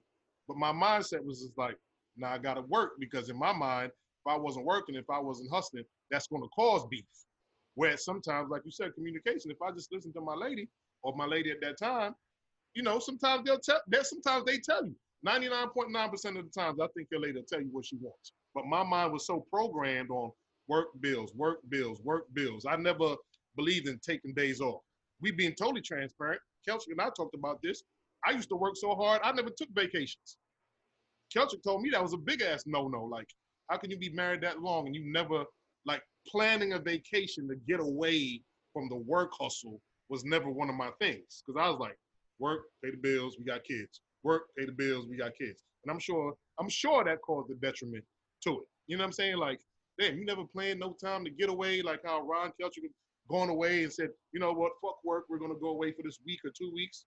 Nah, I didn't. So looking back in retrospect, just pay attention to what she was saying. And with the mm-hmm. whole love language, I used to celebrate birthdays. I used to celebrate, y'all know how I am. I celebrate birthdays, anniversaries. Yo! She was thorough. She taught me, she was like, nigga, fuck a birthday. We paid a bill. And I'd be like, damn, for real? You don't want nothing for your birthday? She'd be like, nah, the bills is paid. I'm good. I'm happy with that. So if I'm going out trying to buy this and buy that, she's like, I don't need that. But my love language is giving you gifts, celebrating and that. And you know, I never I never took time to understand her love love language. So that was my detriment. Is it that you didn't take time or you didn't listen? Both. Both. Because because if wait, what'd you say? Did she listen to yours? Yeah, yeah, yeah, yeah. She did. Not not necessarily in the beginning, but nah, she did. I think honestly, being being totally uh, vulnerable, I think she paid attention to mine more than I did hers, and that that caused detriment too. This is real shit. Hey man, listen. We all, you and I have talked about this when, when you and her came to my house in Georgia. Yeah. Um, even afterwards, I think that, and John, I'm not letting you off the hook. I don't want you to answer the question too. I ain't. Not answering the question. I can tell you what I'm gonna say. I'm not changing the goddamn thing. I'm bet off right now. Something have to end. And that's not a disrespectful thing. I have all the respect in the world for my ex-wife. However, um, no. But Neil, continue. No, I was done. Kelcher was talking. Yo, he dead stone face. Like I'm done. I ain't got shit to say. But wait a minute. I got I can't let y'all off the hook with that. Hold up. So Time out. Hold on. Nah, let him finish, John. Let him get it out. Don't be trying to scapegoat. let me, y'all. say, let me let me say I can respect that because that's for me is a mark of maturity. Like, no, I'm not gonna try to do anything to keep this thing going. We recognize it ain't what it's supposed to be, and we go on our separate ways. No, I'm it. I, I, I I'm salute, talking John. this. I my uh, divorce was finalized in 2013. It's now 2020. It was seven years ago, and actually, it started in like 2010. You know what I'm saying? And it just took us three years to finalize it. So you're talking about something that was 10 years ago. You saying in 2020, what would I have gone back to do to save that in 2010? Knowing what I did, That's not what he said. that's not what I said. what are you saying? I said, what would you do? What would you have done differently to have prevented? I didn't say it this way, but I'm saying it right now this way. What would you have done differently to prevent some of the the obstacles that you face in the marriage? Zero. Oh, I, you know what? I take that back. I take that back. Um, this is the Straight No Chaser podcast. I should have been more selfish. I should have been more concerned with what I I agree, would. I agree with you actually. Yep. Nonetheless, I did not do that. And because of the things that I did, things played out the way that they did. It had to happen the way that it did. All of that had to go, I had to go through all of that. I did it. Now here we are 10 years later, I would change nothing. You sacrificed a lot. I I, I agree with you 100. percent Yeah. Yeah. Yeah. Yeah. What you got on this? Yeah, you good? I, I'm good because I really I don't I oftentimes don't like getting into conversations about relationships in a group setting because I, I tend to piss people off. Um because folks have this idea. Piss them off. We need that. No, I- I'm, I'm no for real. Like we we so wrapped up in the romance and the spice that we forget about the respect. We we we forget about that the the the simple fact that you about to grow old. Like if if if you think in marriage, you about to grow old with somebody. It take work. That it's every day. It's hard. Ev- every day. It's it's a conscious decision every day you wake up. And one of the things, like like um, we were talking with another couple, and and was something the wife my wife said, that that she intentionally makes sure that everything she says to me is said through the prism of love. Mm. Even when she's upset with me, she tries to say it in such a way that that it, it, whatever comes out her mouth can't be mistaken for anything but love. Mm. And folks, they don't they don't do that. They like they, you, you you gonna hear what I gotta say. You can't take it back once you say it, bro. You can't take it back. You can't. So people, people, people pick the wrong folk. They get upset with who they pick, and then they beef about it with everyone and their mama. And I'm like, well, you picked her. Like, well, let me ask you a picked that question then. Do you think relationships is like a trial and error? Because there's no manual to this shit. So it's almost like it is a trial and error. You gotta Other problem there, It's, Here's it's a, it's a, I, I would say a relationship is an agreement you reach with somebody, right? You no different than what you do with your kids. You train your kids; they they train you to some extent. It's a mutually, uh, it's a mutual engagement. It's a symbiotic relationship of sorts. It's dependent on one another. And your mate or your spouse or whoever you're dating, in the beginning, people come as individuals, and you figure out how to merge together and work together and build towards whatever you want to build to build towards. I would say for me personally, there's been a lot of adjustments, changes, edits, updates that I've had to make. I would say for the same thing for my wife to figure out how to make this work. And we didn't even live together before we got married. I mean, we just didn't we didn't want to do it that way. Some people want to do that kind of thing. Um, and I tip my again, it goes back to my, my, my thing last week. You make it how you want to make it. And if you can communicate what you want, how you want to make it, then figure that you can figure it out. I, I have very simple rules. I, I told I think I told you, Rasheen, what I what I was told before I got married. And um actually on our honeymoon, some dude said to us, listen, whatever you do, just go home first. If you do anything else, just go home, make sure home is good, then you go out. And so f- for the last 10 years we've been married, whenever I go out, I always go home first, make sure everything is good, you situated, you straight, anything you need? Nope. All right, this is what I'm, I'm about to go out. And that's that that is part of one of the effective strategies that I've that I've leveraged. But you know what I've, I've I've noticed, and maybe everybody to each his own. I think a lot of people when we're growing up, we're under the guise of forever, ever, ever, ever. And yeah, it sounds good, but some shit is just predestined to run its course, whether it's six years, 16 years, whatever. I mean, the forever, ever sounds good, and it's amazing if you can have it.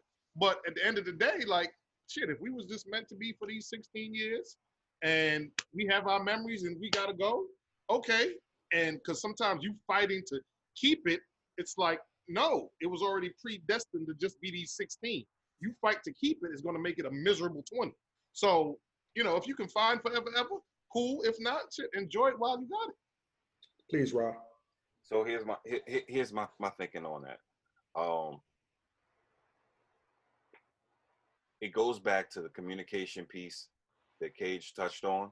Like you got you got to communicate. You got to understand what the rules of your relationship are, and you got to play by those rules, right? So when you get with somebody, um, yeah, it could potentially be forever, forever, or it could potentially be for a limited period of time. But what'll ensure that you get closer and closer to forever after is if you continue to play by the rules that y'all set. Facts. Like, like, yeah, y'all could break up in 10, 15, 20 years, but don't you do something stupid to accelerate that. Facts. Don't you be disrespectful, call out a name, smack upside her head, and, and make her unhappy every time she see you coming home. You know what I'm saying? Like, like there, there are things that we do that contribute to the downfall of relationships, and then we want to say, well, it's just because the relationship wasn't meant to be.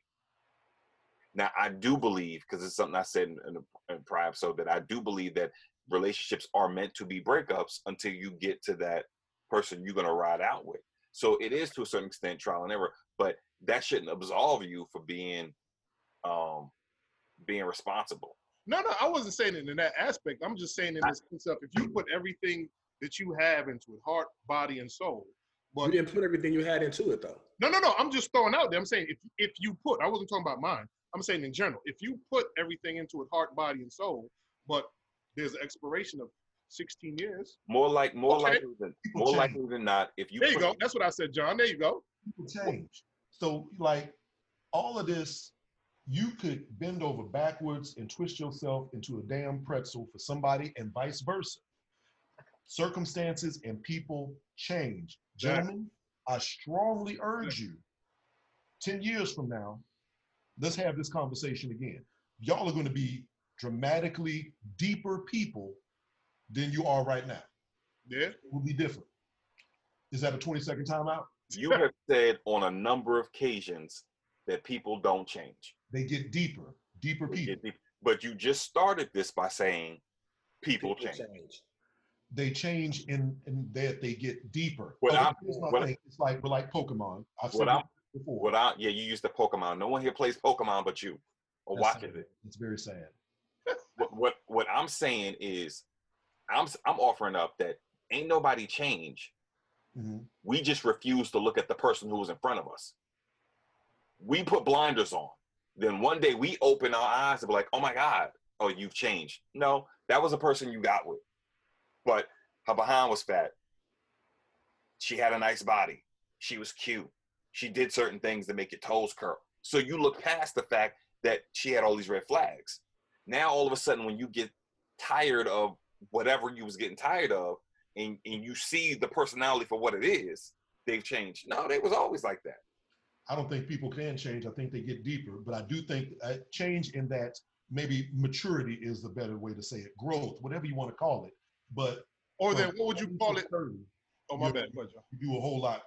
From 30 to 40, you do a whole lot. From 40 to 50, if you're blessed to get to 60, th- that's just how it is. So the person that you are at 40, you're going to be dramatically different, hopefully in a better way, when you're 50. That's just life. People So- get angry as they get older sometimes. Sometimes you do, sometimes you don't. Sometimes you got less uh, patience for the nonsense. Sometimes you like, I think also what happens is that people don't know themselves. So you've been with somebody, and as time goes on, you get a deeper understanding of you. Maybe they didn't change enough, or maybe they didn't do enough, or whatever, whatever. But really, it is you that you're upset with, and so on and so forth. And everything is an individual case, and blah, blah, blah. Miss Or even sometimes you those the idea that I didn't do enough, or that my ex-wife didn't do enough. It just simply was time. or even sometimes you have those rare, beau- beautiful episodes where you may have grown apart after 15 years. You take a break, you come back, you get married again for some reason. Like you said, you get older, you grow apart, but then you realize, oh shit, okay, you really was the one for me. But for whatever reason, after 10, 15 years, we needed a break. You get that break, and you come back, you're stronger than ever, and then you're on that forever, forever. So sometimes you just do grow apart. You can't stop that. I don't know why the setup is like this. This is a real good question, and I don't know if we got enough time to really get into this because I am curious. What do you all feel is the benefit of being married as a man? KG, don't even don't even say it because you're gonna be like, I don't get the question. What is the benefit of being married as a man to you, Keltrick, Neil, Rasheen? What, what was your what was your answer be to your question?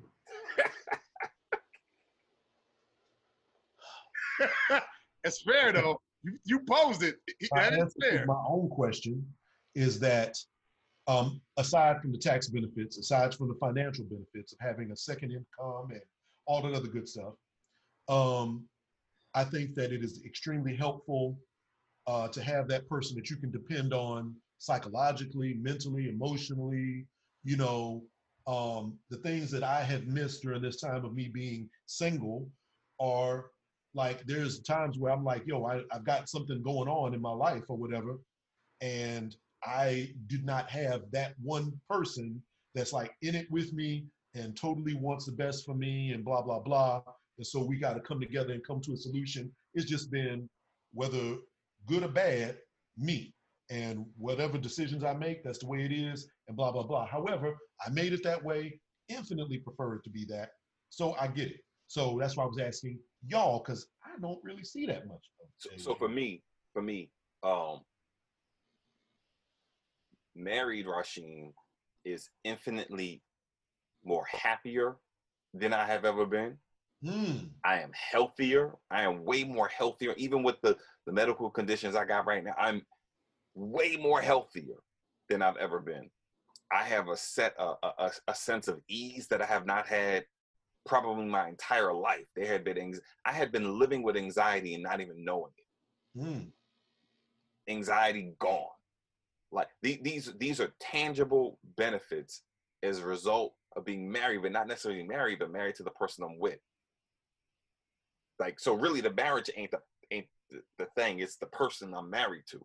Like I, I married a person who's been able to help me in so many ways, so that I can be happier, healthier, less anxious. Like for me, that's a win-win. That that's a complete win. Because I know if it was someone else, mm, that wouldn't be the case. You know, so that's why I'm I'm a strong proponent of who you choose. Mhm. Who did you choose? I, I have dated a I have dated enough for three, four grown men. So I, I, I have dated enough. So I, I have a a healthy sample pool. And I understand that the personality types you pick will largely impact the type of um your condition of living. Hmm. Facts. Interesting. All Simple right. as that. Y'all, y'all know me very well. Pre my wife, pre us dating, y'all, y'all know me, and I would say the benefit of this version of me is, is it is it represents the best version that I can present. Hmm. Y'all know the changes that I've made, that I've undergone, um, purposely, intentionally, because I would say my wife helps me be better.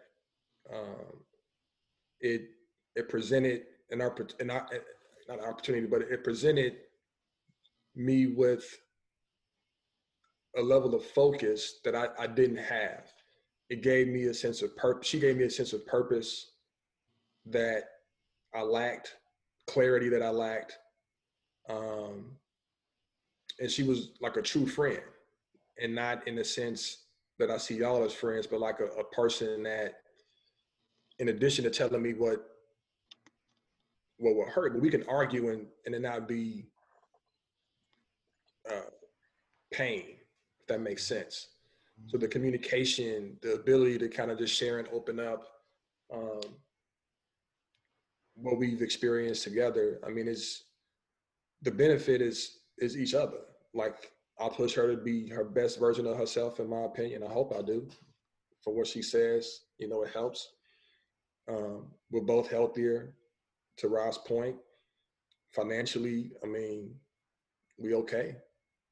You know, we ain't we ain't hungry, and um, there's real love and, and friendship there. So I don't I don't know if all of those things would exist in the capacity that they do if it was somebody different. Were you by yourself, It's real. Say that again. or if you were by yourself? Yeah, by myself, I would. I don't. I don't always make. I have the ability to to be impulsive. I'm a Sagittarius. You know what I mean? And you know, there's a lot of things that she'll be like, "Hey, you know, let's think about this for a second. And I'll be like, and, I, and once I think about anything, I, you know, you know how I am. I I, I kind of get into my own head sometimes, or I can be very quick to just be like, "Oh, let's do this." And she's like, well, let's hold off for a second. And the way she does it is kind of funny. And I, I don't even realize she's doing it until it's actually done. And she has really good judgment. She has good instincts. Mm-hmm. And together, between her caution and my impulsiveness, we always come to the right place. And other people who would indulge in my impulsiveness, I can be very compelling in whatever I say, I think, for most of the time. And she just like, ah, that's not that don't make a lot of sense. And she, you know, she's a she's a self-thinker. And she, she just gives me good balance, man. Just great balance. And for somebody to do that for you 24 7 outside of your friends who only get a snapshot of your decisions is just she's a she's a she's like a she's my wife she's a friend she's my lover she's my helpmate like we are she, she's my partner It's real. That's definitely real. Well, with me, I keep it simple. At that time when I got married, I think I married my best friend. You know what I'm saying? Like y'all know, y'all know my situation. The first day I met her, I was inseparable. Ever since that day, up until the wedding. You know, but along the course of the marriage, the way it fucked up was it was on my part because I didn't I didn't evolve as a husband or a man. You know what I'm saying? I was still stuck in some bullshit ass ways. Whereas a woman, she's looking to her husband for X, Y, and Z. And whether it's a crutch or an excuse, I used to tell her all the time because she came from a stable family where she had mommy and daddy. Me, it was just me and my mother. So she knew what it was to see husband, father, whatever. So she looked for those in me.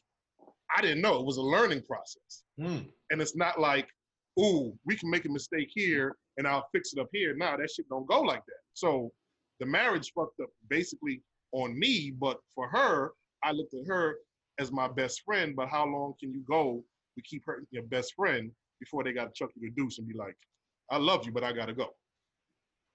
So that was that was that was that, that was my Damn. scenario. I'm just like you said, this is straight no chaser. I, I'm I'm keeping the honor.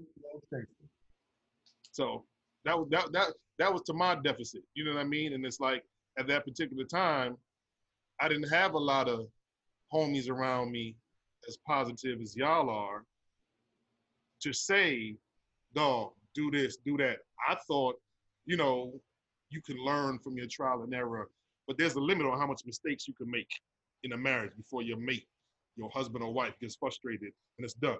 I mean, like at the end of the day, like I said, we're cool now. We're in a better place now than we probably were in the marriage. And the beautiful bonus about this, I got two of the best girls I could ever ask for. So, you know, I learned as I go. I, I learned over those 13 years. Damn, yes, 13 years. I don't. I don't regret it. I think she's an amazing mother. We still cordial. John. John been with me through a couple of episodes that he was like, dog, you know. But I don't. I don't regret it. But I'm also. I know for myself. I'm looking forward to getting married again. I'm not rushing it. Mm-hmm. It ain't gonna happen tomorrow, but I know that I'm gonna get married again. So when it happens, it's gonna be right. how you gonna get married when you don't trust people you said you said that earlier today I'm learning to. It's a slow process. God ain't done with me yet. He'll work Right. on that. He'll work on that. Thank you. Thank you. I know Kelcher just messing with me right now. He in- Well, as we end the little episode, that was deep. That was that was damn deep. I want to. That's beautiful. Well, on that note, I think that is a wrap for the Straight No Chaser podcast. Again, therapeutic what's up? it's therapeutic tonight I ain't gonna lie, it was. Yeah. So my final word, um, if you know me and you ain't got Black Rabisi yet, I, I don't know, man. We not cool. So all Mm. y'all out there, and if you don't know me, get get Black Rabisi. Five Good stars. What is Black Rabisi? We don't know what that is. Go to Amazon.com, look Black Rabisi up. It's one of the most thrilling novels, suspense novels set right here in DC that you will ever read. Check Hmm. it out. Read the There you go. comments. I was very impressed. And that's not because you're my friend, but I was like, man, this joint is tight. And then we, unfortunately for y'all, we got we got a personal read on one that was a Thanksgiving Rob. Yeah, yeah. I got a, I got an autograph copy. I got a personal read. There's a whole set. It's like like 13 people in my house. Raheem's on a chair in front of my fireplace, and he's read. I was like, this is dope. It was it was it was. I was so happy for you in that moment, man. I was like, man, my brother is reading his own book. It was it was. Nice, nice. Tight. Pretty tight. I got my copy. Yep. So Neil don't got his copy. I will. there you go. So I can't even expect strangers to get it if my own mans don't oh, got it. That's all right. Man, You know what? You know what? Hold on. I will apologize to you as my brother, and I love you, and I'll put it out there to America and everybody else. It'll be ordered before we view each other again next week. It's on Prime, so you'll have it in two days. But I'm saying, by the time we get on the view next week, you will say my brother has ordered his copy. There you go. A good read too. I read it. I read it when we went to Hawaii uh, a few years back. Nice, nice. My last word is I just want to say I love y'all. I love the people who listen to it. Um, this is not done for financial gain. This is really done for the love of just these other three brothers on the screen. And um, the genesis of this was really just kind of out of COVID and the quarantine. Say, hey man, let's get together and record this and see what happens. And if, if y'all like it, share it with your friends or whoever. And uh, just you know, we appreciate you listening, and I appreciate kind of having this discussion with my, with my fellas. So love y'all, bro. and I will say this. Um, I guess like Keltrick said, this was a really good show tonight. All our shows are good, but I, I really like this one. And this is in essence my therapy. I really don't talk to people other than these um, wonderful fellas y'all see on the screen right here. So whether it's when we do the show together or whether it's offline or whatever the case may be, this is my therapy. This is us being vulnerable and transparent, letting you into our world. And this is us just appreciating y'all. I thank all y'all listeners and keep listening. We got more great things coming. John, take us home. That's it. I mean, um, straight no chase of the podcast, Where can they find us? Anchor, iTunes, Spotify, YouTube, all of the above. Um, yes. So next week, IG Live. Facebook, IG Live. We're on Instagram. We're on Facebook. Everywhere that you find podcasts, we are out there somewhere. So straight with an eight, no chaser, the podcast. Look us up, like it, subscribe, share it, all of the above. Um, and I mean that's that's that's roughly about it, man. You know, and so we'll see you next week. Straight, no chaser.